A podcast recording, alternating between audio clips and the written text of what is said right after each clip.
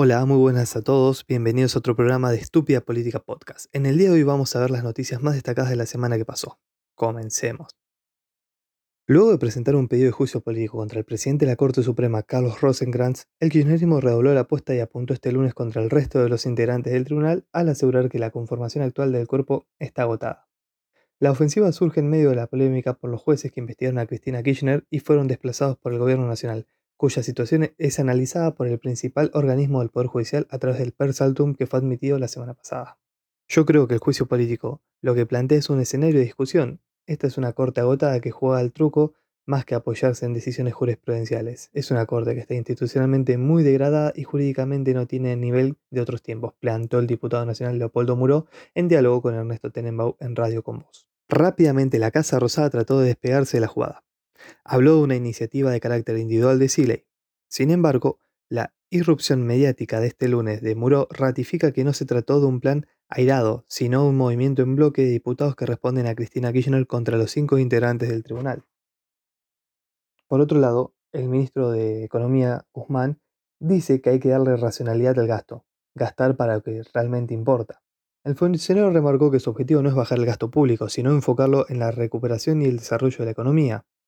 Habló también sobre el dólar, las reservas, el impuesto a la riqueza y el impuesto del presupuesto del 2021, y descartó una reforma laboral. El ministro de Economía, Martín Guzmán, reconoció que el alza de la cotización de los dólares alternativos y el ilegal se debe a las medidas de control de cambiario ordenadas por el gobierno, pero señaló que cuidar las reservas del Banco Central asegurará la estabilidad cambiaria como un pilar de la recuperación. El funcionario remarcó que no es su objetivo bajar el gasto público y explicó que hay que darle más racionalidad al gasto. Gastar para lo que es más importante, para la recuperación y el desarrollo de la economía, y eso es lo que refleja nuestra visión, mencionaba el ministro. Además también defendió el avance del impuesto a la riqueza como una medida extraordinaria. Confió que el presupuesto de 2021 marcará la recuperación económica y adelantó que se busca una nueva fórmula jubilatoria con un esquema atado al crecimiento económico. Por otra parte, el ministro descartó el avance de una reforma laboral y dejó para la pospandemia el debate de la reforma tributaria, a la que describió como una ley de medidas que busquen corregir deficiencias de la estructura tributaria. También, ese mismo lunes 5 de octubre, el ministro de Salud dijo que este mes habrá dos remedios nacionales para tratar el coronavirus y a fin de año o a principios del año que viene estaría disponible la vacuna. El ministro de Salud de la Nación, Ginés González García, aseguró que este mes se pondrán a disposición dos medicamentos de producción nacional contra el COVID-19. La vacuna, en tanto, estará lista para fin de año o principios del año que viene. El mencionado ministro dice que estamos comprando todo lo que tengan disponible cuanto antes, por eso yo confío en que vamos a tener un acceso importante en el mediano plazo. No falta nada, dos meses y medio o tres, celebró. Además también hizo énfasis que siempre va a hinchar en que lo más importante es la prevención. No hay muchos secretos, o aislamiento o protección personal o distanciamiento, que son las medidas que cada cual debe tomar, o lo que estamos haciendo ahora en todo el país, que es el rastreo a través del plan detectar intensificando por los barrios y las ciudades, agregó. Respecto a la situación del sistema de salud, sostuvo el funcionario que ahora no necesitamos insumos ni falta de elementos, sino que lo que falta es el recurso humano. Sobre una posible autocrítica, admitió que posiblemente nadie tiene la verdad absoluta. Yo lo que digo es que si no hacíamos lo que hicimos y hubieran venido todos los casos juntos como pasó en Europa, hoy estaríamos multiplicando los muertos que hemos tenido y habríamos tenido hace unos meses ya en un escenario con gente sin atención, gente muerta en las calles como pasó en otros lugares. Con motivo del asesinato del oficial de la Policía Federal, se volvió a instar el reclamo y la protesta y el debate sobre las pistolas Taser. Hay que recordar que la Corte Suprema habilitó su uso en 2016 y cualquier jurisdicción podría usarla sin ningún tipo de impedimento. Es destacable mencionar que este debate, aperturado no solamente por la oposición, sino que también se unieron personas del oficialismo como Sergio Berni y Sergio Massa, lo cual, bueno, cualquier persona de bien estaría a favor de la utilización de estas armas no letales de un espectro eléctrico para los fines de intimidar primeramente a cualquier actuar delictivo por parte de los delincuentes, como así también limitar eh, los hechos violentos contra los efectivos policiales, reduciendo al máximo las posibilidades de muerte por el uso de armas de fuego por parte de la policía, también dándoles un marco de mayor seguridad y un mayor rango de actuación a la, a la policía en, en cumplimiento de sus funciones. El martes pasado arribó el FMI a la Argentina y afirmó que enfrenta dificultades económicas que deben ser resueltas con medidas que restablezcan la confianza.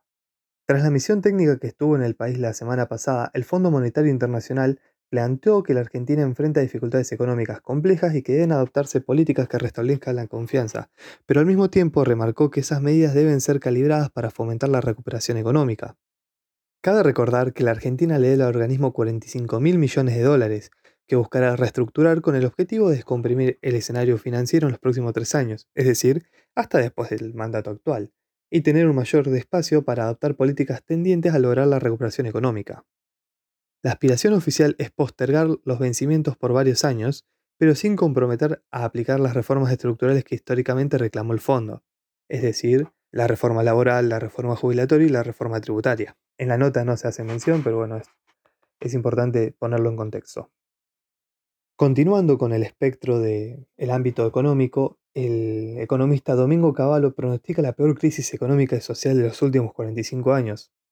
En su blog personal, el ex ministro de Economía criticó la política económica del gobierno y aseguró que la tensión social alcanzará niveles mayores a los del Rodrigazo, la hiperinflación y el 2001.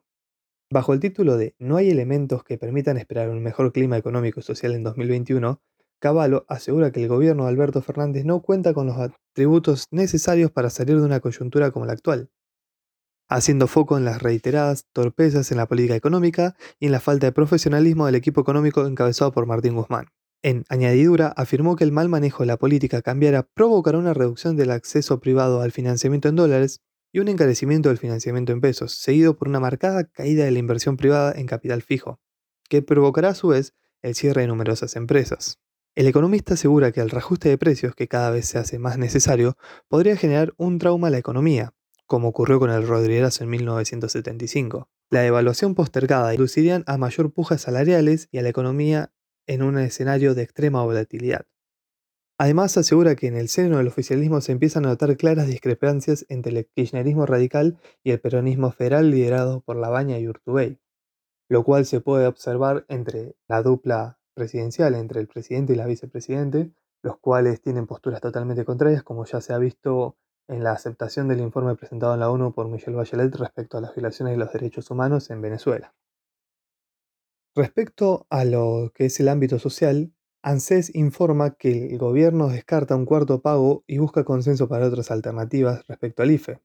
El gabinete económico sesionó en forma ampliado para respaldar el plan de salida de la crisis, y cuyo eje está en la contratación de mano de obra en los sectores más golpeados. El gobierno debió reconocer que no tiene en agenda efectuar un cuarto pago de los 10 mil pesos a los más de 8,8 millones beneficiarios al ingreso familiar de emergencia, es decir, el IFE.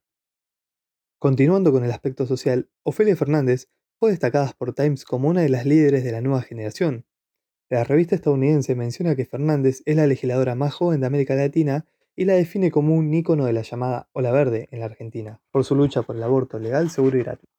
Los otros elegidos como parte de los líderes de la próxima generación por la revista Times son los siguientes.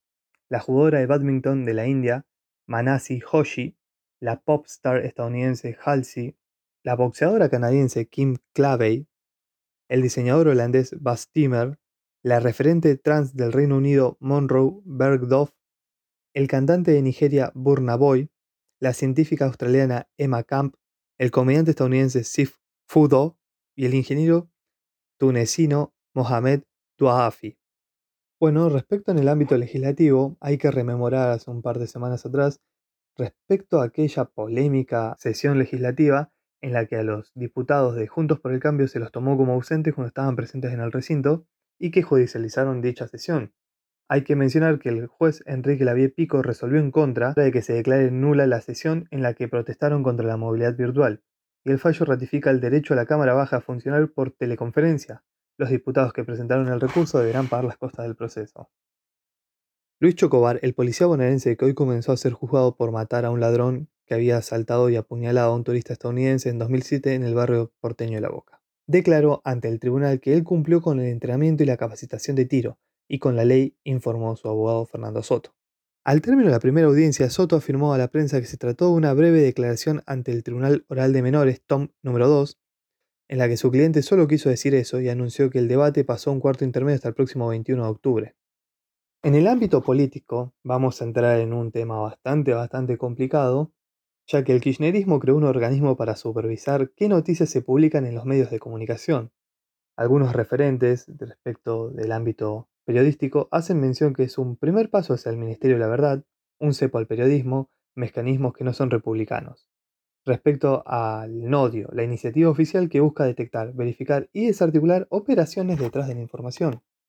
La Defensoría del Público lanzó NODIO, un observatorio de la desinformación y la violencia simbólica, que trabajará en la detección, verificación, identificación y desarticulación de las estrategias argumentativas de noticias maliciosas y la identificación de sus operaciones de difusión según la presentación de la página oficial.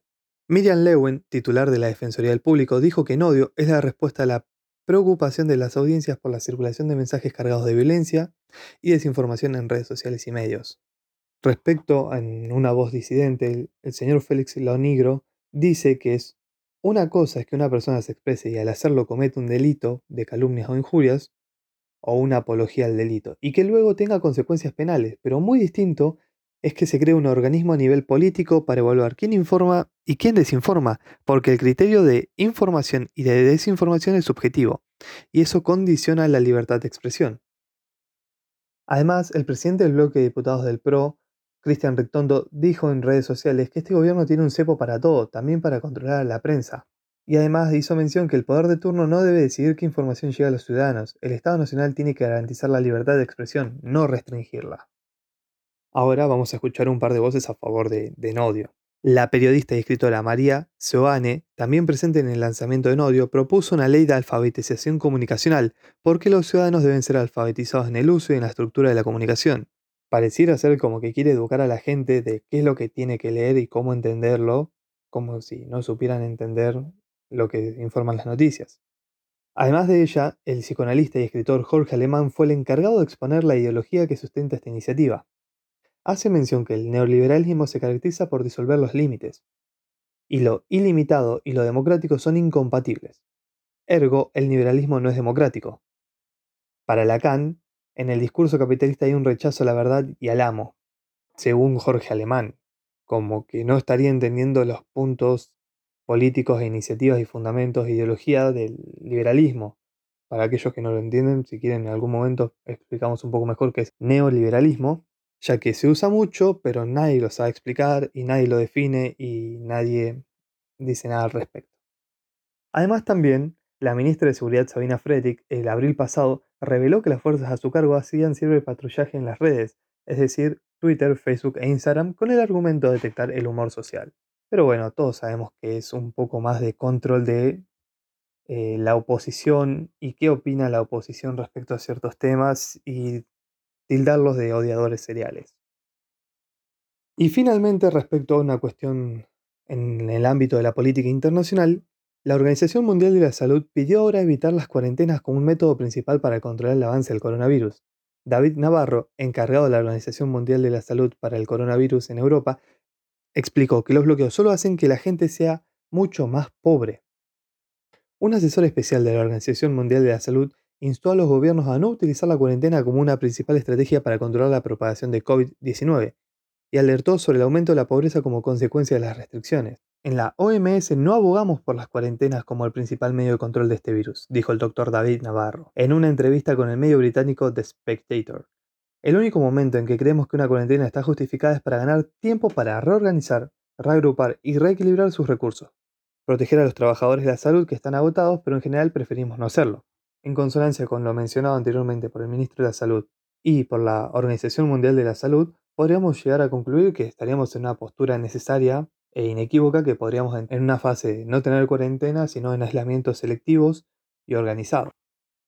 Y finalmente, respecto después del COVID positivo que dio Donald Trump, se dio una polémica respecto al debate presidencial que se iba a llevar a cabo el día 15 de octubre, pero bueno, los organizadores decidieron que sea virtual, pero finalmente hace un par de días informaron oficialmente que ya está cancelado, así que la noticia de que Trump no iba a participar ya está descartada porque no va a participar ninguno de los dos, pero bueno.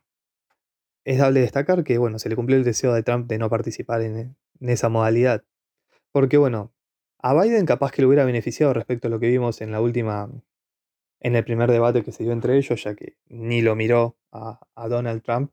Pero bueno, sí se iba a ver muy perjudicado Trump respecto a esta, de esta modalidad porque no iba, no iba a ser útil su, su método bastante invasivo de hablar encima de, su contrincante. Como ya hemos visto en su momento cuando debatió contra Hillary Clinton. Bueno, esto es todo por hoy, todo por esta semana.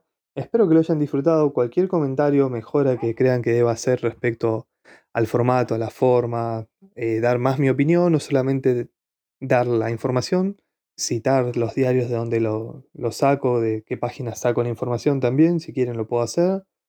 Em, cualquier comentario, mejora que, sirva para que les guste un poco más el, el formato, estará bien recibido, bueno, en el mail. Si quieren que cree un Instagram o alguna otra tipo de red social de contacto, Twitter, Instagram, puede ser cualquiera de esas dos que son las que más uso personalmente. Así que bueno, cualquier cuestión, cualquier cosa, me lo dicen. Y bueno, les mando un saludo grande y que sigan muy bien.